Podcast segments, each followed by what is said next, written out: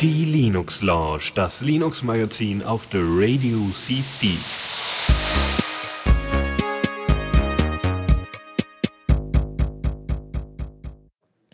So, äh, nach viel, viel, viel zu langer Zeit begrüße euch ich euch mal wieder hier bei der Linux Lounge. Äh, leichte Verspätung äh, hat technische Gründe auf zwei Seiten. Äh, die eine Seite hat es dann geschafft, die andere leider nicht. Die äh, ist äh, nee, doch, die ist hier. Hallo, Dennis. Ja, und, hallo. Äh, ja, Genau. Die andere willkommen. Seite heißt äh, Dennis und Julian und Hallo. Ähm, wir sind ja schon bekannt aus Funk und Fernsehen. Nee, wir sitzen wieder mal im Labor und ähm, sitzen hier äh, ja wieder mal im Vortragsraum. Ist ganz angenehm hier. Ein bisschen im Hintergrund Gemurmel und so. Das sollte jetzt aber nicht weiter stören. Das muss aber auch so sein. Genau. Das gehört auch dazu. Genau. Ja, wir machen heute mal eine Dreier-Kombo. Ähm, einfach, weil es auch mal Spaß macht, zu dritt zu streamen. Warum auch nicht? Ja. Ja, äh, sch schön, dass Lukas das alles noch rechtzeitig. Genau. Vielen, vielen Dank dafür. Ja. Ja, äh, live zu hören, okay, warte, das können wir gleich regeln. Äh, ja, wir, genau, wir, wir äh, sind etwas experimenteller unterwegs. Also falls, falls noch irgendwelche Sound-Ungereimtheiten sind, dann bitte Feedback geben im Chat. Mhm. Ähm, ja, sonst irgendwelche Präsendungssachen. Ja, IDJC hat eine neue Version und die hat uns überrascht. Oh, Wunder. Äh, ja, Hm. aber ist ja nicht schlimm. Ähm, das Problem ist, wie gesagt, dass äh, IDJC, also unser Streaming-Programm, was wir hier nutzen, leider immer noch nicht in den Community-Repos drin sind, weil es einfach zu selten verwendet wird. Aber nun gut, das war's eigentlich so vorsendungstechnisch. Genau. Ich glaube, wir können tatsächlich mit der ersten Rubrik anfangen. Ja, wir können kurz Ja. noch mal eben den Channel wechseln. Äh, Ah, ja, da hast du recht. Stimmt. und So. nichts passiert. Okay. Perfekt. Jetzt kann Deus auch live zuhören. Super. Gut, dann würde ich sagen, fangen wir an. Dann fangen wir an. Neues aus dem Repo. Da haben Ich wir ein bisschen. Hä, bitte? Nee, äh, egal. Nevermind. Okay, ähm, ja, womit organisiert man denn so seine Fotos, wenn man unter Linux unterwegs ist? Also früher hat man das mit F-Spot gemacht, das wird aber, glaube ich, auch nicht großartig weiter maintained. Dann äh, gibt's natürlich noch irgendwie Sachen, die eher dafür ausgelegt sind, für wirkliche Fotografen wie Darktable und so. Aber äh, früher ne, einfach so äh, alles zusammengepackt auf ein kleines Ubuntu war Shotwell irgendwie interessant. Und wurde damals von der von Yorba einer äh, Firma zusammengebastelt. Und ähm, seit 2014 ist äh, Yorba da hat sich da so ein bisschen rausgezogen beziehungsweise will alles ähm, in eine Yorba Foundation übergeben. Und ähm, das hat aber nur bedingt funktioniert. Äh, Shotwell ist jetzt aber trotzdem released worden, weil sich Jens Georg da seit zwei Wochen drum kümmert, dass es endlich einen neuen Release gibt. Dazu ohne Ende Bugfixes, äh, auch ähm, sind die auf eine neue Version von WebKit 2 GTK Plus umgestiegen, nämlich auf die 4.0er Version und haben noch das Interface ein bisschen bearbeitet. Also die 023er von Shotwell äh, ähm, hat unter anderem, wie gesagt, auch einige Fehlerbehebungen mitgenommen. Äh, und es gab in der Vergangenheit, also Shotwell war unter anderem dafür bekannt, dass ähm, es eine eigene Datenbank gab, womit man, äh, also separate Datenbank und äh, nicht sofort in den Originaldateien rumgewurschtelt worden ist, sondern diese ganzen Editierungen, ganzen Informationen, die man geändert hat mit Text und so weiter, waren in einer separaten Datenbank. Und dazu konnte man äh, noch Sachen direkt per Social Media an Flickr und Co. einfach hochladen. Und das war natürlich super für Leute, die hobbymäßig vielleicht fotografieren und das nicht hochprofessionell machen wollen. Es gab, glaube ich, noch ein paar Editierfunktionen und das war's im Großen und Ganzen. Ähm, das Problem war jetzt, dass es öfters mal TLS-Probleme gab, äh, wenn es um die äh, Schnittstellen zu Flickr und Co. ging, also da, die Benutzung dessen. Und ähm, deswegen auch die Leute jetzt seit der neuen Version auch angehalten sind, neue, neue äh, Passwörter zu setzen, beziehungsweise also die Passwörter bei Flickr und Co. zu ändern, wenn sie das nutzen wollen. Ja, ansonsten war das war's das im Großen und Ganzen. Äh, Shotwell ist in Vala geschrieben und äh, deswegen vielleicht nicht so einfach maintainbar, ähm, weil Vala einfach nicht so verbreitet ist. Dafür ist es aber sehr hübsch und passt sich sehr gut so in die GNOME-Oberfläche ein. Und es gab irgendwie in der Vergangenheit schon mal Forks davon, von den Elementary OS-Entwicklern. Da war aber das Problem, dass dann auch der Fork selber nicht mehr großartig weiter betrieben worden ist. Ähm, das war nämlich äh, Pantheon Photos, äh, ähm, wird aber teilweise, glaube ich, immer noch mit Elementary OS ausgeliefert. Das zu Shotwell. Also es lohnt sich jetzt auch öfters mal wieder reinzugucken, weil wie gesagt, wenn man jetzt einen neuen Maintainer hat, da ähm, könnte es dann in Zukunft noch neue äh, Veränderungen geben. Außerdem, wenn so eine News erstmal so eine Runde gemacht hat, hier neuer Maintainer und äh, es kümmern sich wieder Leute um die Software, kann es auch dazu führen, dass grundsätzlich mehr Maintainer und mehr, mehr äh, Leute äh, dabei kommen, äh, die damit wirken wollen. Da habe ich später auch noch was. Ah, sehr schön. Gut, kommen wir zu einer kleinen Audioschnittgeschichte. Normalerweise nutzen wir ja Audacity für allerlei Geschichten oder Adur. Ja. Ich in letzter Zeit zumindest. Podcast schneiden mit Adur ist, ähm, äh, ich, ich sag mal, interessant. Ja, weil Jack und Co. Ähm, aber es gibt halt professionelle Software, die auch von vielen Podcastern, gerade so Mac OS X äh, ähm, sehr gerne eingesetzt wird, und zwar Reaper. Reaper wird oft eingesetzt und äh, Reaper kommt jetzt zu Linux in der Version 5.20, glaube ich, war's. Yep. Ja. Ähm, die sind jetzt in der Beta und ähm, das ist alles noch ein bisschen buggy, aber im Großen und Ganzen funktioniert das schon ganz gut. Man benötigt Jack. Ähm, das Ding soll sogar, also die Softwareversion soll tatsächlich auf dem Raspberry Pi 2 und 3 laufen, was ich sehr beeindruckend finde. Ähm, also Audio-Editing da drauf. Und ähm, ja, was ich ganz schön fand, jetzt fragen sich natürlich viele Leute, ja, okay, ist irgendwie, ja, hat irgendwie eine Berechtigung, äh, dass das Reaper irgendwie jetzt auch mal hier in der Linux Lounge erwähnt wird, weil wir ja vor allem irgendwie Open Source Themen in erster Linie abdecken und auch Open Source Programme abdecken. Bei Reaper ist es aber deswegen auch besonders, weil äh, ähm, sehr viele Podcaster, wie gesagt, das einsetzen und ähm, auf ähm, auf der, wo war das denn? Genau, auf der auf der Pro Linux Seite gab es so eine schöne so einen schönen ersten Satz. Die Auswahl an Software kann nie groß genug sein, denn sie ist denn sie ist es letztlich, die über die Akzeptanz eines Betriebssystems bei einem großen Teil der Benutzer entscheidet. So, und um den um den Wechsel von Mac OS X zu Linux einfacher gestalten zu können, ist, sind halt solche Geschichten halt immer sehr, sehr wichtig. Ja, dass sie auch eben unter Linux gut funktionieren und man sich dann nur in sehr, sehr wenigen Bereichen umgewöhnen muss. Weil ich meine, der Sprung von Reaper zu Adur ist schon heftiger.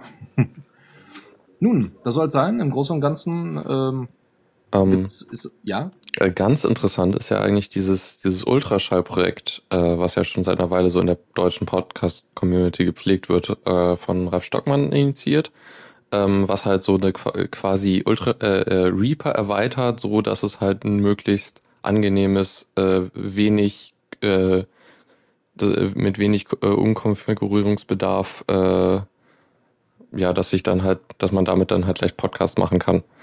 So.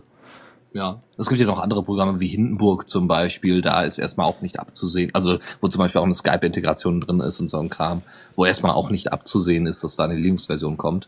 Äh, Ultraschall ist aber Open Source? Oder wie sieht das aus? Äh, soweit ich weiß, vermutlich.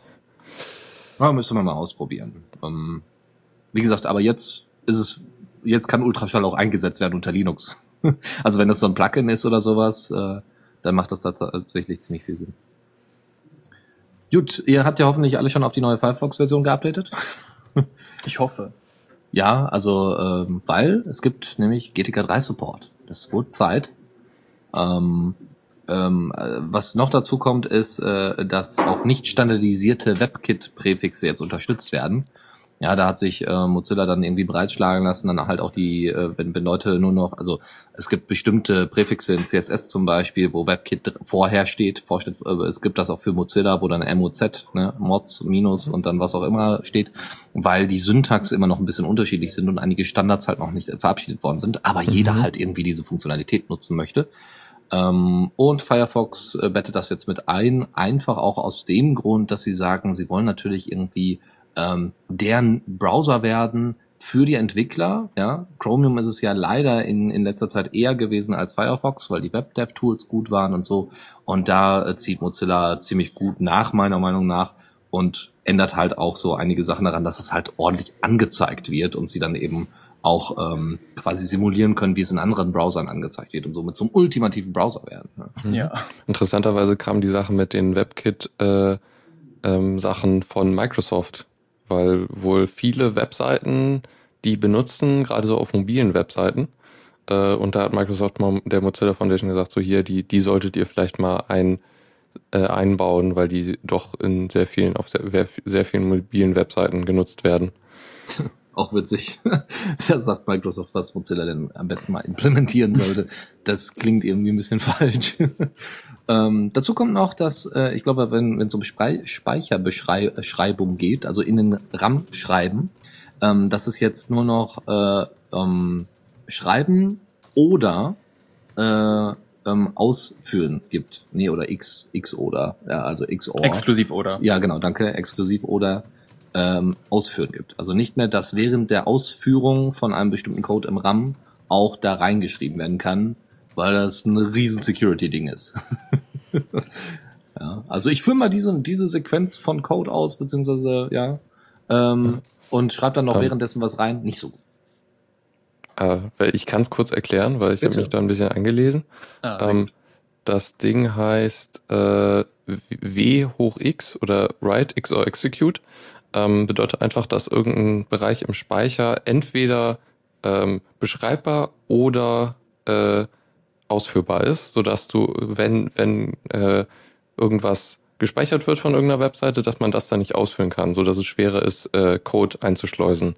Also währenddessen, während des Schreibens kann nicht ausgeführt werden. Nein, nein, nein, Speicher, also es äh, bezieht sich auf bestimmte Speicherbereiche. Ah, okay. Alles klar. Jo. Ja, ist auch schön. So, ansonsten, Julian, du hast noch ein bisschen was äh, Webbezogenes. Genau, und zwar Open 365. Ich weiß nicht, ein paar kennen ja das Microsoft Office 365, die Plattform eben anbietet, online, also im Webbrowser, eine komplette Office Suite zu haben mit äh, Dateispeicherung und Synchronisation auf ganz vielen Geräten und alles äh, ganz... Kooperation natürlich. Pro was? Kooperation. Kooperation, genau. Kooperation zwischen, Kollaboration zwischen verschiedenen äh, Teammitgliedern eben auf an großen Dokumenten.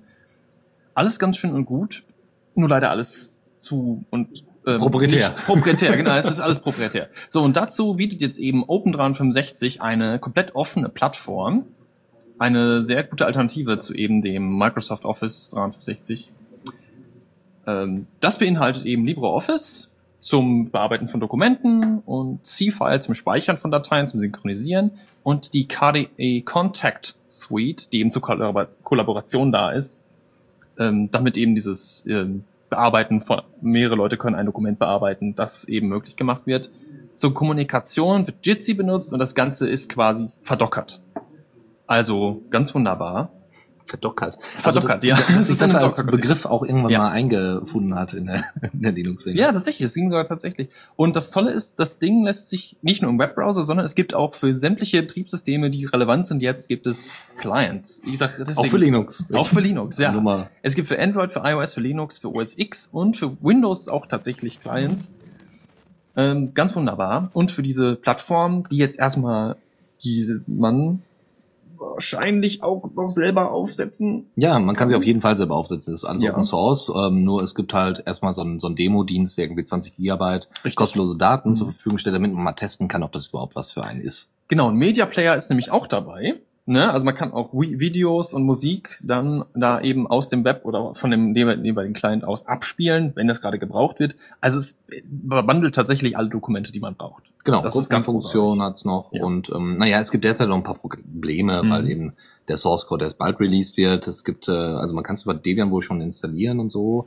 Aber nur auf Jesse. Genau, ähm, un- Debian Unstable, da gibt's immer noch Probleme wegen den Qt 5, äh, 4 äh, Libraries.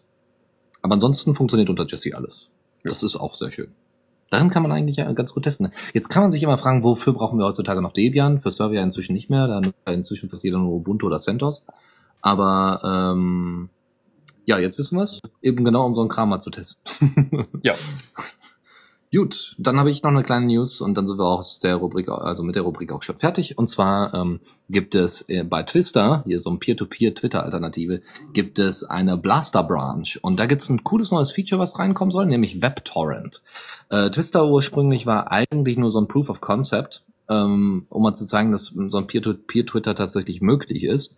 Und es hat sich daran ausgeweitet, dass Leute halt immer stärker dran gearbeitet haben, äh, vor allem äh, Miguel Freitas, der das Ganze initiiert hat und dessen Bachelor-Masterarbeit, glaube ich, das war. Ähm, er hat jetzt WebTorrent mit eingebaut. Das heißt, in dem in der LocalDB, nee, in der IndexDB heißt es, glaube ich, ne? Ähm, wird, werden, werden dort Inhalte gesiedet. Das heißt, äh, sie werden wie bei Torrent halt äh, dementsprechend verteilt. Also das heißt, man hat Torrents quasi im Browser Und das macht natürlich bei so einem Social Media Dienst super Sinn, wenn ich dann nämlich irgendwelche Inhalte poste, die hochgeladen werden, beziehungsweise nicht auf einen zentralen Server, der abgeschaltet werden kann, sondern dezentral verbreitet werden an meine Follower und äh, dementsprechend dann Inhalte auch quasi überall und immer verfügbar sind und somit unzensierbar sind. Was halt eine super Geschichte ist. Und ansonsten äh, gibt es noch eine Auto-Download-Funktion, dass Seeden grundsätzlich standardmäßig an ist für alle Inhalte, die einem in den Stream gelegt werden. Aber das ist alles nur experimental und deswegen kann da, ähm, wird da in Zukunft doch ein bisschen dran gearbeitet werden. Deswegen ist es in einer separaten Branch. Ich wollte es nur mal erwähnen, damit man es mal ausprobieren kann. Oder sich zumindest schon mal darauf freuen kann, was in Zukunft so kommt. Es gibt auch einen Blogbeitrag für, den wir natürlich in den Show Notes verlegen. Ja, dann äh, wären wir damit durch mit der. Rubrik und können anfangen mit dem Newsflash. Dann tun wir das.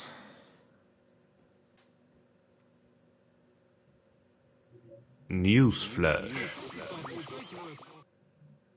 Genau, und da haben wir was von unserem Lieblings-E-Mail-Client.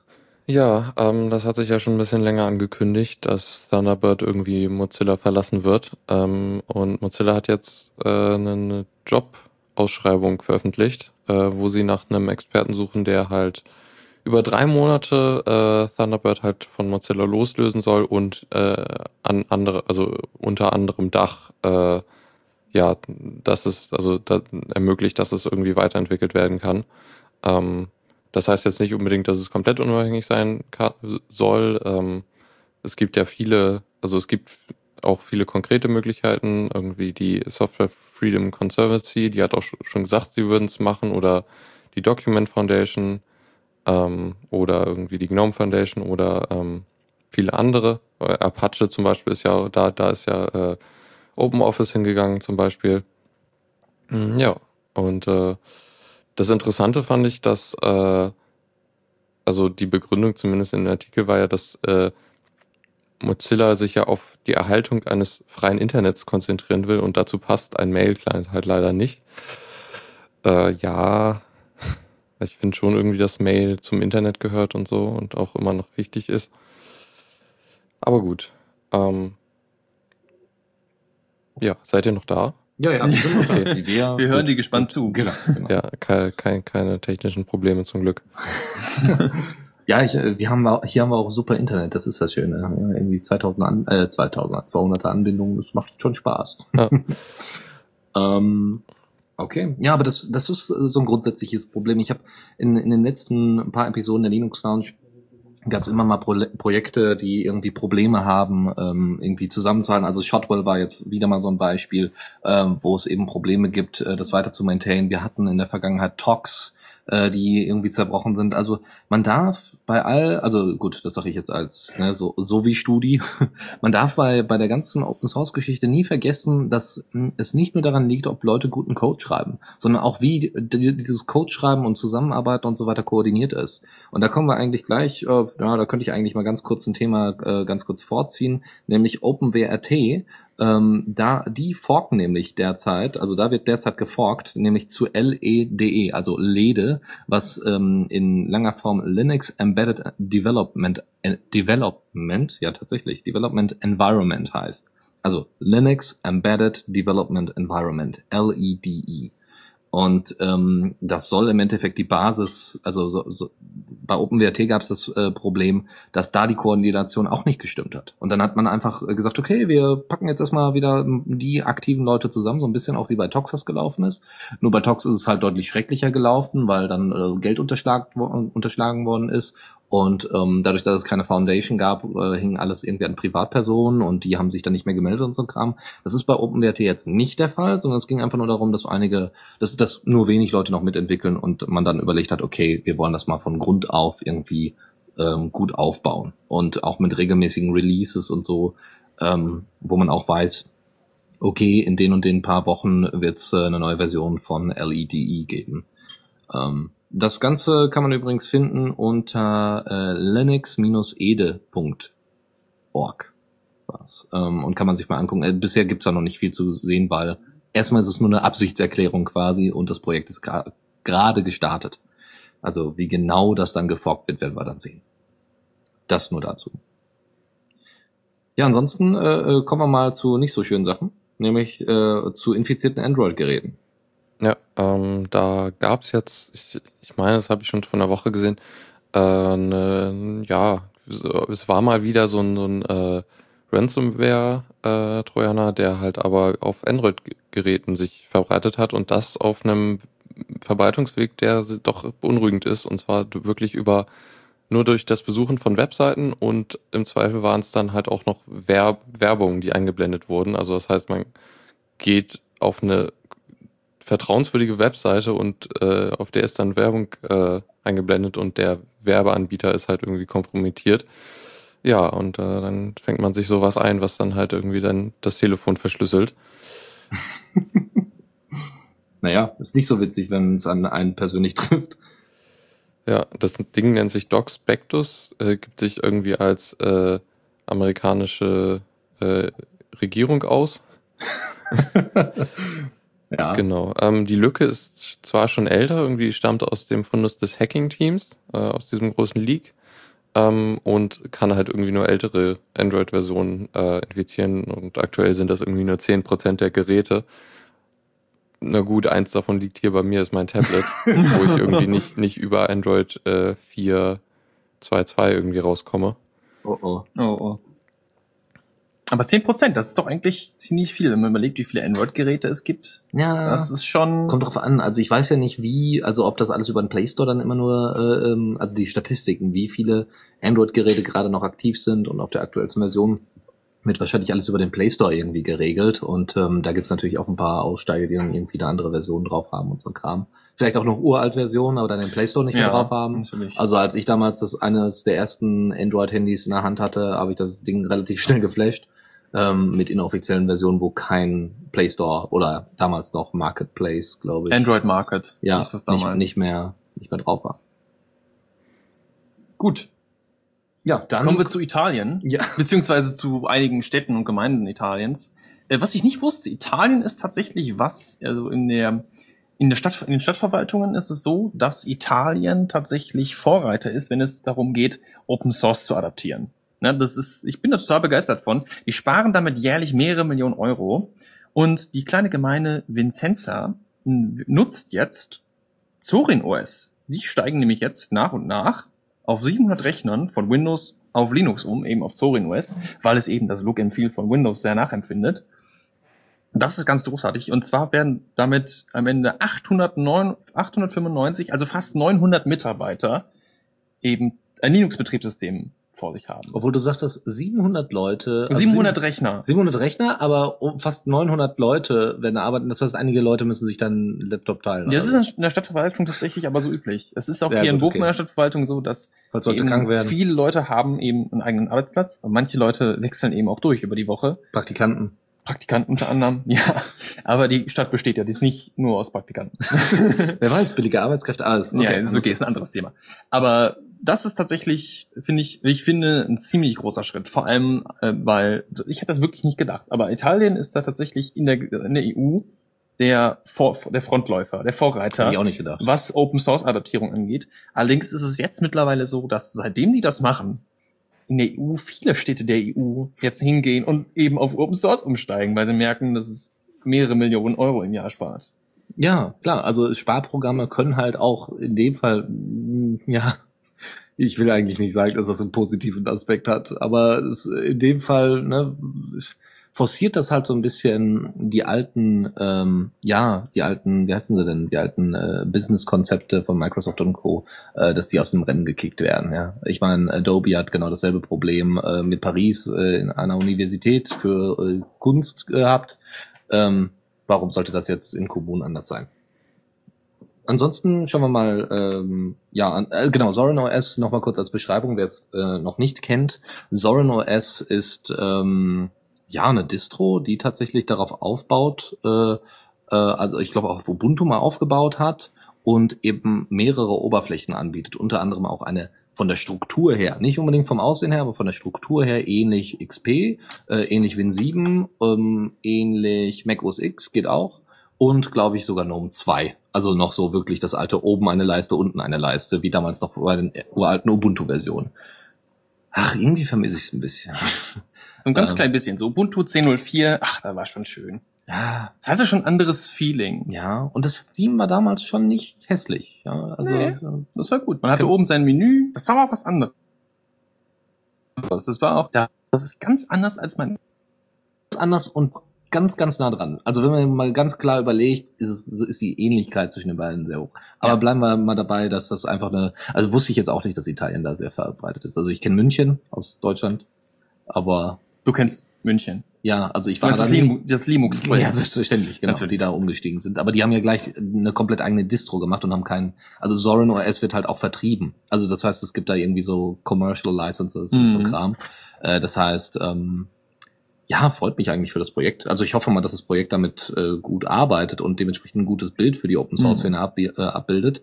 Äh, das kann man ja nicht von jedem immer behaupten. Ich meine, Collabora macht das ja bei LibreOffice genauso. Ja. Und ähm, schön zu sehen, ja, und dass, dass das mal wieder mit Open Source Geld gemacht wird, ja Mhm. solange das nicht der Kernfokus nur ist, sondern dass auch man kollaboriert Mhm. wortwörtlich mit den Projekten, die es da gibt.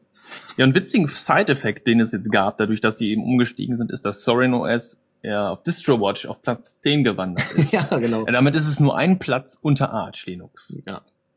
Was aber nichts heißt. Es ist Nein, ja das muss auf- nichts heißen. Ist ja nur Aufmerksamkeit. Ich meine, wenn das in den Medien drin ist, dann wird zu Zorin OS verlinkt und alle so, oh, welche Distro habe ich noch nie von gehört. Dann installieren sich alle die auf VirtualBox ist und auf einmal steigt dann die Nutzerzahl. Gut, äh, noch eine letzte Geschichte, weil wir gerade noch bei äh, Thema hier Projekte zerbröseln so nach und nach. Jetzt haben wir mal einen ganz anderen Grund, wie Projekte so äh, kaputt gehen können. Sub oder beziehungsweise sich forken. Äh, Subsonic kennt man vielleicht, ist so ein Music Player Demon artiges Gebilde. Ähm, ähm, wurde gerne verwendet, ist auch Open Source, ist unter GPL 3, glaube ich.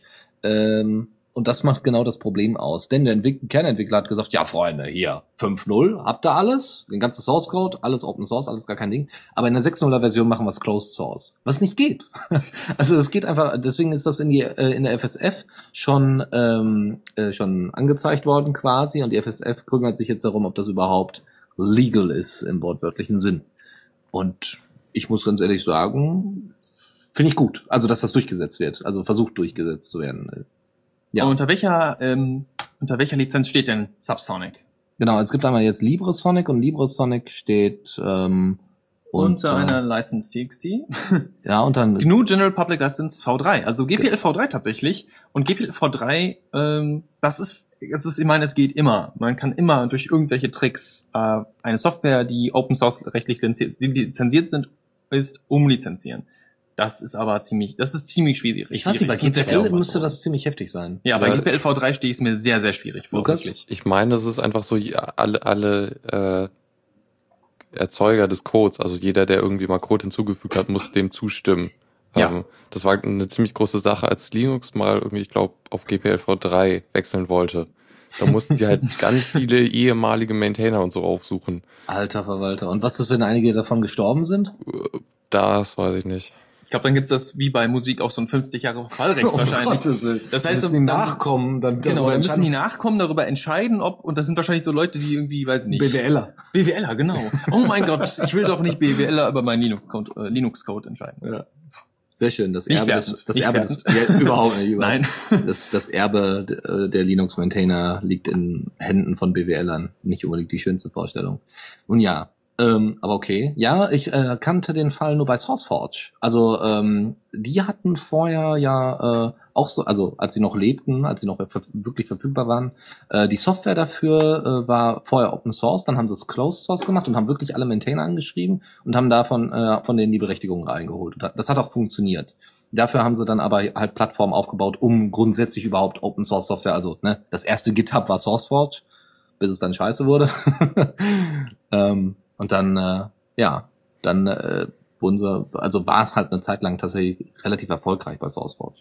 Gut, gehen wir mal weiter, äh, würde ich sagen. Und zwar in die kleine, Zockerecke. ja, das, das, das, das probieren wir nächstes Mal. Das, das üben wir nochmal. Genau, das üben wir nochmal. Ähm, ist aber nicht schlimm. Nee. Fangen wir am besten mal mit einer Sache an, die nicht von mir ist, nämlich Tomb Raider. Dein Ding. Oh, ja, wollte gerade sagen, ich war ein bisschen überrascht. Ähm, Tomb Raider, ich halte das ganz kurz, weil Tomb Raider kommt, kommt für Linux raus. Diese Story hatten wir jetzt ja schon in ein paar Linux-Lounges. Lounges. Ja, glaube ich. Also es ist entweder haben wir es ziemlich immer- kaputt getreten, deswegen lasse ich das erstmal sein. Also es ist jetzt endgültig für Linux raus. Und äh, wie gesagt, es wurde schon vor zwei, ähm, vor zwei Sendungen ähm, eben aufgeführt. Und es gibt einen Linux-Launcher, der Linux-Launcher, der wird von der Feral Interactive portiert und ähm, unterstützt auch offiziell die Open Source Treiber von AMD Grafikkarten. Was ist großartig. Ja. Also Feral Interactive wird mir immer sympathischer. Ich weiß nicht, was die Jungs geraucht haben, dass die alles auf Linux portieren. Aber es freut mich sehr. Ja, Und gerade so ein schönes Spiel. Ne? Also Tomb Raider ist wirklich ein gutes Spiel gewesen, muss man tatsächlich sagen. auf jeden Fall. So, Ich habe sie auch fast alle gespielt. was war noch ein gutes Spiel? auch noch ein gutes Spiel. Rollercoaster Tycoon 2. Ich liebe das, dass ich das jetzt machen darf, weil Rollercoaster Tycoon 2 war einfach so ein Spiel, da habe ich wirklich, also nein, wirklich, ich habe bestimmt äh, mein ganzes äh, zwölftes und dreizehntes Lebensjahr mit dem Spielen von Rollercoaster Tycoon 2 verbracht.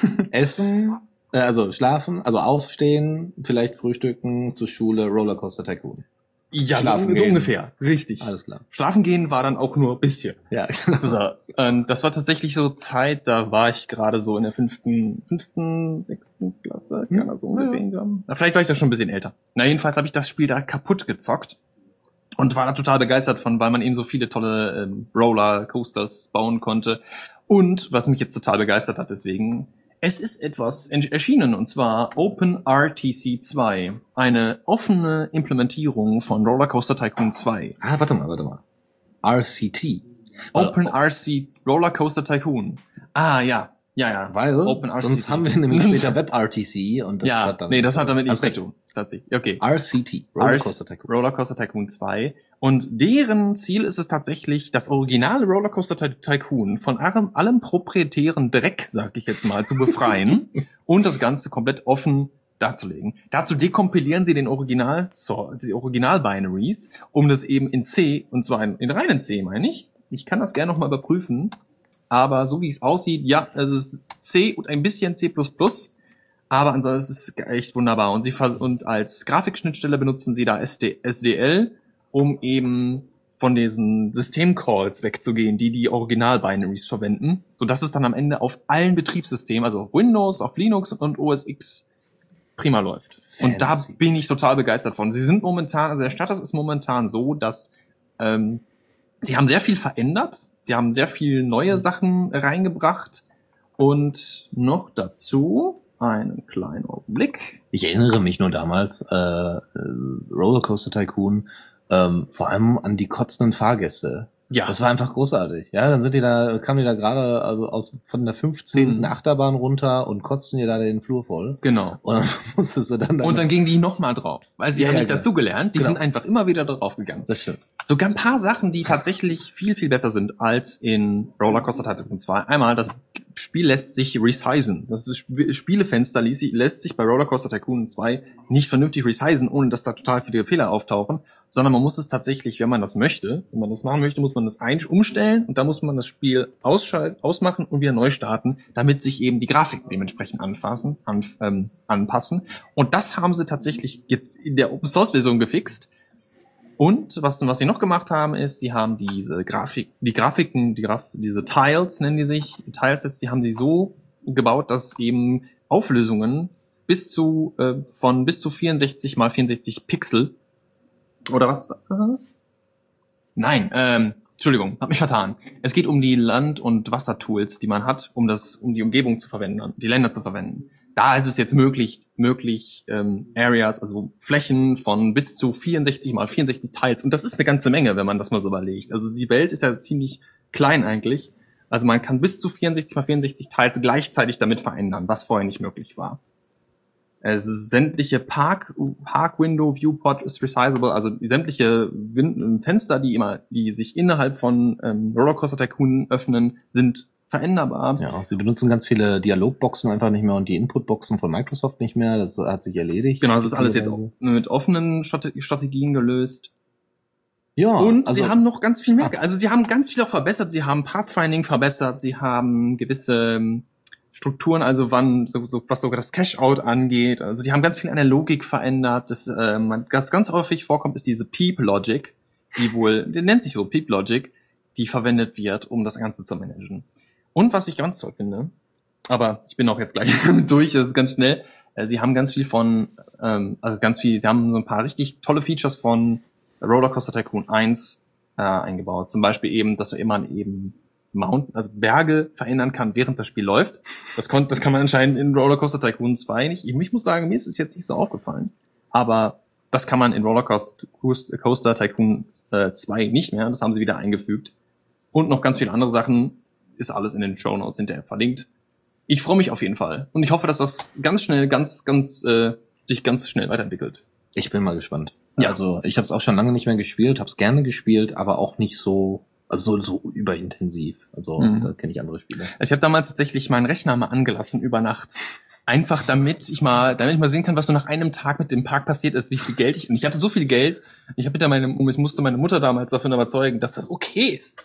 Da ich kann meinen Rechner anlassen und das ist, da geht nichts ja, kaputt, das brennt nichts an. Das war recht. Brennt nichts an. Das war wirklich, das ist gesagt. So, Ja. gehen wir direkt weiter mit einem ganz ähnlichen Spiel. Muss mich jetzt, glaube ich, ein bisschen beeilen. Parkitect, auch Theme Parkitect, ist ein Spiel, was nämlich ganz ähnlich, fast genauso ist wie Rollercoaster Tycoon 2. Nämlich, man soll einen Theme Park, einen, ja, einen Freizeitpark bauen, in dem es eben so Luftballonstände geben kann und man kann selber Achterbahnen bauen und man kann in die Gedanken von Leute guck, Leuten gucken und Zum Teufel. also es ist wirklich von der Game-Mechanik, soweit ich das sehen kann, ist es die gleiche Spielmechanik wie in Rollercoaster Tycoon. Ähm, bei, bei drei weiß ich das jetzt nicht, Rollercoaster Tycoon, deswegen sage ich, eins und zwei ist sehr ähnlich. Die Grafik ist sehr viel besser, es ist 3D, richtiges 3D, das ist natürlich jetzt bei Rollercoaster Tycoon alles isometrische Grafiken. Ähm, ansonsten, das ist wirklich sehr ähnlich dem Gameplay. Es sieht einfach nur viel, viel schicker aus und es ist von Anfang an für Linux verfügbar. Und zwar seit dem, seit vor ein, zwei Tagen ist es tatsächlich im Steam Early Access und direkt für Linux rausgekommen. Das ist echt großartig. Ja. Total klasse. So, noch schnell eine andere Geschichte, äh, nämlich Shock Tactics. Ähm, ein Spiel, was äh, deutlich gewaltvoller ist als Parkitect und Rollercoaster Tycoon. ähm, das ist ein Mix aus Civilization und XCOM äh, und äh, man muss so Planeten entdecken und auf den Planeten hat man dann halt wirklich so RTS-mäßig äh, die Möglichkeit, äh, diese Planeten zu, äh, ne, also den Nebel auf der Karte offen zu legen, dort Sachen zu bauen und man hat dann halt nochmal taktische Elemente, nämlich dass man seine Figur äh, gegen ähm, strategisch gegen Feinde vorgehen lassen kann. Und das erinnert dann halt vor allem an XCOM, während diese RTS-Strategiegeschichte mit einzelnen Aspekten aufbauen, also Gebäude bauen und so, eher an Civilization erinnert. Äh, kommt aber erst äh, für Linux Ende 2016, ist aber dafür, wie gesagt, jetzt schon angekündigt worden, dass Linux, äh, dass die Linux-Version kommt. Das ist erfreulich. Jetzt bleiben wir so ein bisschen bei Planeten. Es geht nämlich um Stellaris. Ja, das ist mir gerade noch eingefallen, dass das Spiel heute rausgekommen ist und äh, gewisse Leute freuen sich sehr darauf, beziehungsweise spielen das gerade, also Bekannte von mir. ähm, also es gibt so dieses, äh, wie heißt das Studio, ähm, äh, jedenfalls die Leute, die Crusader Kings und Europa Universalis gemacht haben, so Ja. 4X Hm. Grand Strategy Games. Äh, Pa Paradox. Paradox genau, Paradox. Ah, Paradox, ja. Ja, also so, du bist irgendwie in Europa Universalis so, äh, versuchst dich halt so von einem kleinen Staat auf irgendwie voranzukämpfen und äh, also es ist sehr viel so Politik, äh, Strategie und so da drin. Ach, Ähm, stimmt. Deswegen ja. wollte ich das haben. Jetzt erinnere ich mich wieder. ja, und äh, bei Stellaris ist es jetzt so, äh, das ist so das erste äh, Spiel der Art, das so Sci-Fi äh, angehaucht ist, oder es ist ein Sci-Fi-Spiel, ähm, wo du halt, irgendwie die Menschheit erfindet äh, Überlichtantrieb und stellt ziemlich fe schnell fest, dass sie nicht allein sind, sondern in so einem recht großen, komplexen äh, Netzwerk von anderen Zivilisationen drin ist. Mhm. Ähm, ja, und äh, genau, da fe- geht's dann halt so los mit sehr viel, ja, ich, ich vermute mal so, ja, sehr viel äh, Politik, aber dann auch irgendwie Krieg mit den anderen führen, eventuell. Ähm, ja, und das Ding ist äh, ab direkt ab Tag 1 auf Linux verfügbar. Großartig. Und es sieht auch sehr, sehr gut aus. Also grafisch ist das sehr, Mhm. sehr hübsch. Und dieses politische Ding, das ist ja wieder was für mich. Gucken wir mal. Ist zu Ich- teuer, aber kann Ja, man sich. Ich äh, habe einen Bekannten, äh, der mir auch seinen Steam-Account äh, shared über Family Sharing und der, der ist sehr begeistert. Das Problem ist nur, er spielt jetzt die ganze Zeit, das heißt, ich kann es nicht über seinen Account spielen. ähm, muss ich irgendwie mal nachts machen oder so. Nachts im Weltraum könnte Äh, das so, obwohl dann, selbst dann wird er spielen. Ha.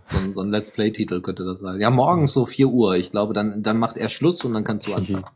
Wecker stellen. Naja, also es gibt Leute, die das sehr mögen. Ich habe so, also ein bisschen Probleme mit dieser, diesem Genre. Ich glaube, ich brauche da noch ein bisschen Zeit, um da reinzukommen. Äh, aber eigentlich bin ich dem offen und werde es mal ausprobieren. Alles klar. Weiter geht's. Ja. Ja. Kommando der Woche.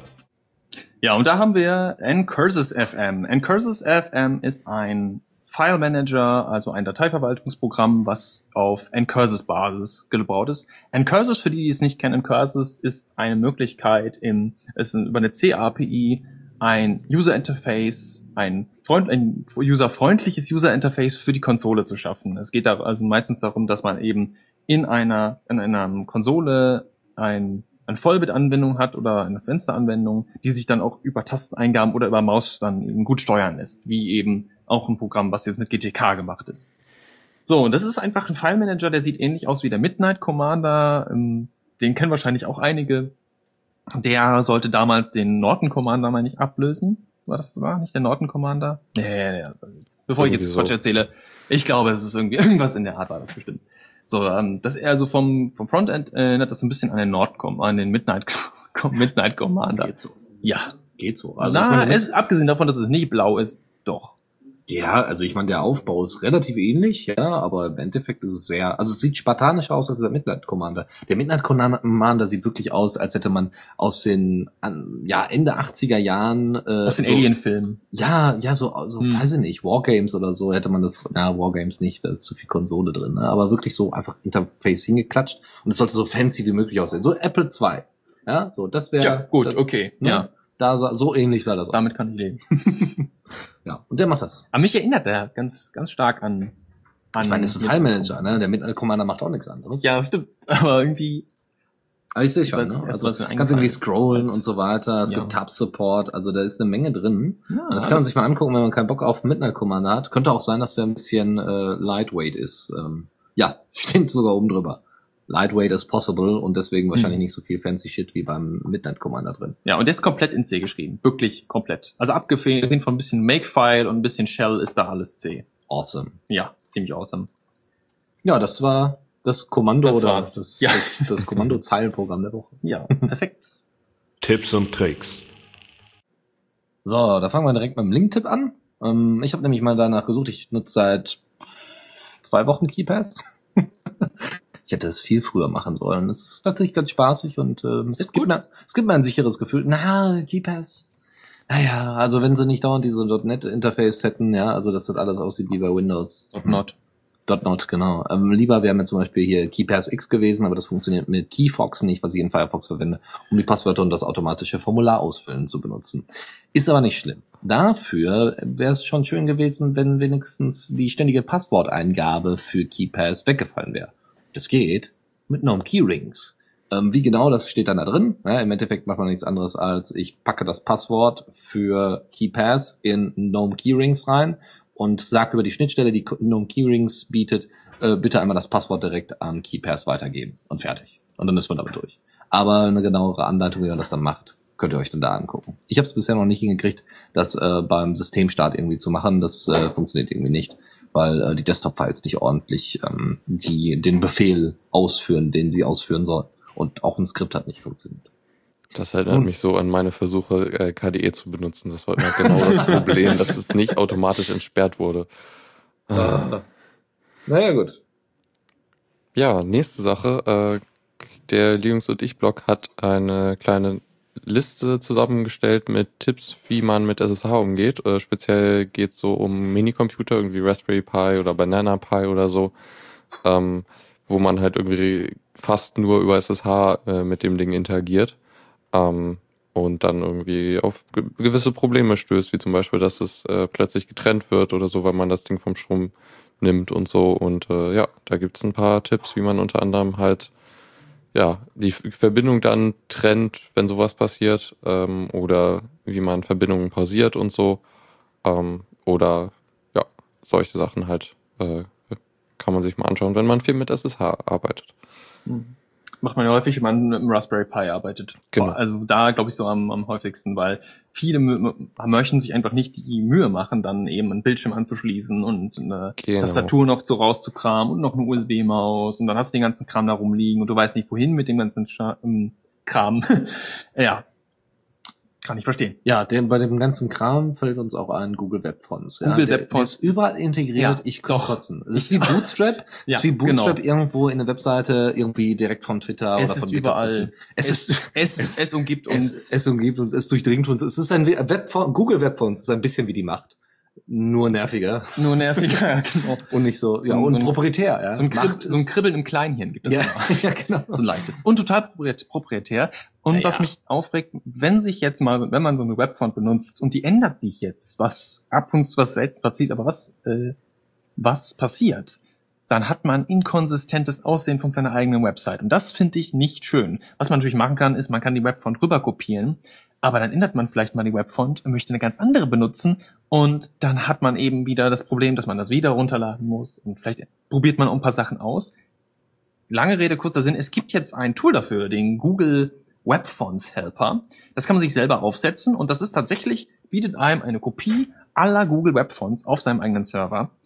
Und man kann auf diese Web Fonts zugreifen, unter anderem über eine REST API, die sogar ziemlich gut strukturiert ist. Also man muss sich nicht jedes Mal diesen Dateinamen künstlich zusammenbasteln, sondern man sagt tatsächlich, ich hätte gerne diese Schriftart in diesem Format und ich hätte gerne in Bold, Regular oder Italics oder einfach alles. Also das ist echt ein tolles Teil. Und man kann es komplett eben selber aufsetzen. Ich muss, möchte mal gerade nachgucken. Was gerade so bei Serverfarmen und so weiter oder hier so ein Ja. Rechenzentrum in der Universität, ja. Genau. Damit du mal irgendwie Mhm. fancy äh, äh, Studien-Webseiten haben kannst und sagen kannst, hier äh, alles, also man könnte theoretisch sogar intern das irgendwie automatisch umleiten. Ja, Mhm. also jedes Mal, wenn dann irgendeiner in seinen Code einbaut, ja, hier den und den Link, dann sagst du, tausch mal direkt aus mit unseren Sachen. Und das Tolle ist, es bietet sogar sämtliche HTTP, äh, sämtliche CSS-Snippets für die Webfonts. Also es baut einem auch auf, das hat ein Webinterface, ein ganz tolles, und baut einem auf diesem Webinterface eben auch diese CSS-Snippets zusammen, die man braucht, um die Fonts anzuzeigen. Schöne Geschichte. Ansonsten äh, gibt's natürlich noch andere Sachen, die äh, open sourced worden sind, auch von Seiten, die man nicht so kennt. Ich meine, Craigslist äh, ist, äh, ja, wie soll man sagen, das ist wie, ja, wie, wie, Wie so ein Ebay, aber aber für alles. für alles. Also für sexuelle Dienstleistungen bis hin zu. Wer mit äh, meinen Rasen. Ja, genau. Mhm. Ja, also es ist so ein bisschen wie das schwarze Brett der USA. Ja. Für alles. Aber möglich. wirklich, wenn Ja. man, also man findet absolut alles da. Das weiß man auch zum Beispiel aus dem, aus dem Roman Homeland. Ja, oder, ja, Ja. ja. Also, aber was ich auch nicht wusste, ist, Die benutzen ohne Ende Open Source. Die sind total begeistert für Open Source und äh, releasen tatsächlich immer wieder mal Open Source Software. Und da haben wir hier, habe ich hier einen kleinen Link- Link-Tipp, ähm, und zwar einfach auf Craigslist gibt es eben eine Seite, wo steht, was sie alles schon ähm, ähm, gemacht haben. Die haben auch an, an Redis zum Beispiel mitgearbeitet, so wie das aussieht, und an Swings. Swings ist, wer das nicht kennt, ist ein Programm, was Dokumentation generiert für Python. Es ist, es ist in Python geschrieben. Man kann, meine ich, auch für andere Sprachen, so für JavaScript, da Dokumentation generieren. und die fanden sogar. Ja, genau. Software Foundation, GNOME Foundation, Mozilla, OpenStreetMap US, Postgre, also Postgre, PostgreSQL, ja. Python Software Foundation, Apache. Ja, Freunde, Das Perl. ist, ist echt Warum auch immer. viel. Das ist total großartig. Das ist richtig schön viel, was die da machen und das finde ich total, ich, ich hätte es nicht gedacht, muss ich ganz ehrlich sagen. Steht auch drauf, ne? Craigslist is a big believer in open Big source. Belie genau, Believer. Sehr gut. Ja, was noch Open Source ist, ist, und zwar Snowden. Edward Snowden. Snowden. Snowden ist Snowden ist Source. komplett Open Source. Nein, aber Snowden hat einen Mail-Dienst benutzt, der nennt sich Lavabit. Und Lavabit wurde von der US-Regierung, von der NSA eben dann angeklagt und wurde dicht gemacht. Ja, ja, es Nicht so gab, ganz? ja, ist schon richtig. Also im Kern ist das das Ergebnis. Es ging darum, dass die USA gesagt, also dass äh, die US-Regierung gesagt hat, wir würden gerne mal sehen, was ihr denn da für Daten habt. Ja, und dann hat er gesagt, also sie haben zwei Möglichkeiten, entweder sie müssen den Dienst einstellen oder sie geben uns die Daten und er hat gesagt, gut, dann stelle ich den Dienst ein. Mhm. Und im gleichen Atemzug hat er jetzt so nach und nach Lavabit Open Sourced. Also Einige Software- Elemente davon, ja. Genau, einige Elemente davon sind jetzt Open Source. Auf github.com slash lavabit kriegt man da doch so schon ähm, einmal den, den Mail-Dienst, den Mail-Daemon, den sie benutzen, benutzt haben. Und zwei Libraries. Einmal eine Library, die für den, ähm, für, die heißt libdime und Dime steht für Dark Internet Mail Envi- Environment. Also es hört sich schon so an, als wäre es dafür da, eben Whistleblowing zu machen hier. Mhm. Dime, libdime ist einfach, ist eine Library, die ähm, als ja, das ist alles gar nicht so äh, gar nicht so offensichtlich. Ähm. Okay. Also es ist alles so für Sicherheit im Mailverkehr gedacht. Ja, Um das safe, jetzt kurz zu sa safer Mailverkehr. Ja, safer Mail Mailverkehr, genau, ist richtig. Ja, sehr schön. Ansonsten kann man das ganze Ding noch testen, da gibt's dann auch noch mal ein eigenes Repo zu. Ja. So, dann haben wir noch, äh, genau, eine GNOME Shell Extension. Ja, die habe ich irgendwie heute mal, nee, gestern war es, äh, spontan irgendwie einen Bedarf gehabt äh, und es gab eine Extension dafür. Äh, und zwar wollte ich, dass das Touchpad auf meinem Notebook automatisch gesperrt wird, sobald ich eine Maus anschließe. Ähm, und diese Extension kann genau das und also eigentlich heißt die Touchpad Indicator, was nicht, also nicht gerade hilfreich ist. Äh, also äh, zentrales zentrales Feature ist halt, dass man oben rechts so ein Icon hat, wo man dann das Touchpad an- und ausmachen kann, aber es gibt halt auch noch die Option, dass er automatisch Mäuse erkennt und dann äh, das Touchpad sperrt, was ich ja haben wollte. Also, yay. Ja. Naja, also ich, ich bin gerade überlegen, ich hatte jetzt letztens auch, was, was, was war denn? Also einige meiner, meiner GNOME Extensions sind leider kaputt gegangen, weil die nicht mitgezogen worden sind, update-technisch. Andere wiederum sind sehr gut mitgezogen worden, nämlich äh, GNOME Pomodoro zum Beispiel, aber das hat man schon mal in einer anderen Sendung vorgezogen. Ähm, eine andere Geschichte, man möchte ja, dass sein GNOME-Interface auch gut aussieht. Das heißt, man installiert irgendwelche Themes.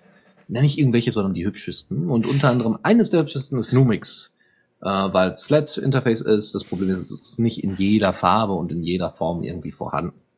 Und wer jetzt Bock hat, selber daran rumzuschrauben, kann das tun, nämlich mit dem Tool Umox. Und Das äh, ist nicht n- kei- keine äh, Praktik der Ferengi, oder? keine, also- keine, ne? Star Trek, äh, die Ferengi, äh, ich glaube, nee, egal. Ich, ich, ich erkläre es nach der Sendung. Okay. Alles klar, wunderbar. Ähm, das Tool ist relativ simpel. Es werden äh, alle Elemente angezeigt, äh, die irgendwie relevant für das Theme sind, weil viele Sachen davon werden ja mit äh, CSS inzwischen umgesetzt äh, unter, äh, unter GNOME. Also mit den neuen GTK-Versionen. Und äh, das sieht sehr cool aus. Also man kann relativ viel damit machen. Du kannst halt die Buttons dementsprechend farblich anpassen und so könntest du halt relativ schnell, ohne viel Aufwand, ein Dark-Theme zusammenbasteln, wenn du darauf Bock hast. Und das ist cool. Ähm, ja, dann kannst du dann irgendwie sagen, oh, ich hätte gerne noch das, äh, die, die Farbe dabei oder alles in Grau und Weiß und so. Sehr einfach. Und äh, dann exportiert man das und stellt es zum Beispiel anderen Leuten zur Verfügung. Im besten Falle. So, dann haben wir noch ein paar Kleinigkeiten, nämlich noch CryptStick. Das ist ein Tool, womit ihr äh, sagen könnt, okay, hier, ähm, ich habe hier einen gekrypteten USB-Stick. Ähm, das, äh, der soll aber nach einer Weile dann ausgeworfen werden, beziehungsweise wieder sich verkrypten. ähm, einfach aus dem Grund, äh, dass man damit halt seine Dateien auch sichert, ja, aber dann vielleicht oft auf Data äh, Daten zugreift, die auf diesem äh, USB-Stick zur Verfügung stehen. Einfach ein automatisches Unmount. Das, äh, wie ihr das dann verwenden könnt, äh, gibt es eine kleine ähm, zwei SH-Skripte, wie ihr das dann genau macht. Gibt es eine schöne Anleitung in der README. Und dann haben wir noch drei kleine Link-Tipps für euch, nämlich wie man eine gefrorene SSH-Session ordentlich beendet. Das äh, überschneidet sich leicht mit Linux und ich, Ja. aber äh, wahrscheinlich gibt es da vielleicht auch nochmal andere Lösungen. Ähm, dann gibt es, äh, wie man, wie man eine README-Datei erstellen sollte, ja, weil das Problem sehe ich halt auch ganz oft auch für die Vorbereitung in der Linux Lounge. Du gehst auf ein Repo und es ist nicht ordentlich erklärt, was dieses Tool macht, welches Problem es löst und warum überhaupt. und wie man am besten es sofort äh, verwendet und deswegen da eine kleine Anleitung, solltet ihr euer eigenes Repo pflegen wollen. Äh, und ähm, dann noch der letzte Link-Tipp ist ein YouTube-Video, wo man sich äh, ein YouTube, ein Screencast über ein Screen, äh, über wie man Screencasts macht, nämlich wie man sein eigenes Webcam-Bild ohne äh, Umrandung mit in das Video einbettet. Ja, und das halt über ein Command-Line-Interface. Sehr einfach gemacht. Kann man sich da schön im Detail anschauen. Oder man Ja. benutzt einfach Open Broadcaster, der kann das auch. Ja, richtig. Ja. Hätte ich fast jetzt auch gesagt. Das kann man auch machen. Ja. Aber vielleicht will man das gar nicht. Vielleicht möchte man es auch einfach haben. Genau. Und macht das Terminal auf. okay. Ja, wir sind soweit thematisch durch. Ähm, also mir hat Spaß gemacht. Ja, ja auch. Lukas, wolltest du jetzt noch erklären, was du vorhin meintest? Oder? Äh, wir sind ja noch on air, ne? Ja, ich weiß. Dann können wir das später machen. Achso. Ja, Eine nee. Eine Also- andere kleine, ja, bitte, Nee, mach mal. nevermind. Okay, okay. Dann Gut. äh, eine andere Kleinigkeit. Ich werde äh, wahrscheinlich jetzt noch an der nächsten Sendung dabei sein. Und dann werde ich mich erstmal ein bisschen für unbestimmte Zeit äh, aus der Lieblingslounge verziehen. Ist aber nicht schlimm, denn deswegen unter anderem sind wir heute hier zu dritt anwesend. Julian und Lukas äh, werden das äh, in, in allen, allen Ehren halten und weiterführen. ich glaube, das funktioniert ganz gut. Also ihr werdet euch dann in der nächsten Sendung noch mal ein bisschen beschnuppern dürfen. Und ähm, ja, wer sonst irgendwie noch mitmachen möchte, darf sich dann in Zukunft mehr an Lukas wenden als an mich. Ich kann die Mails natürlich weiterleiten, aber es ist natürlich dann kürzer. Ja, und Lukas, deine E-Mail-Adresse ist wird mit C geschrieben, lukas Mhm. at das äh, at the radio.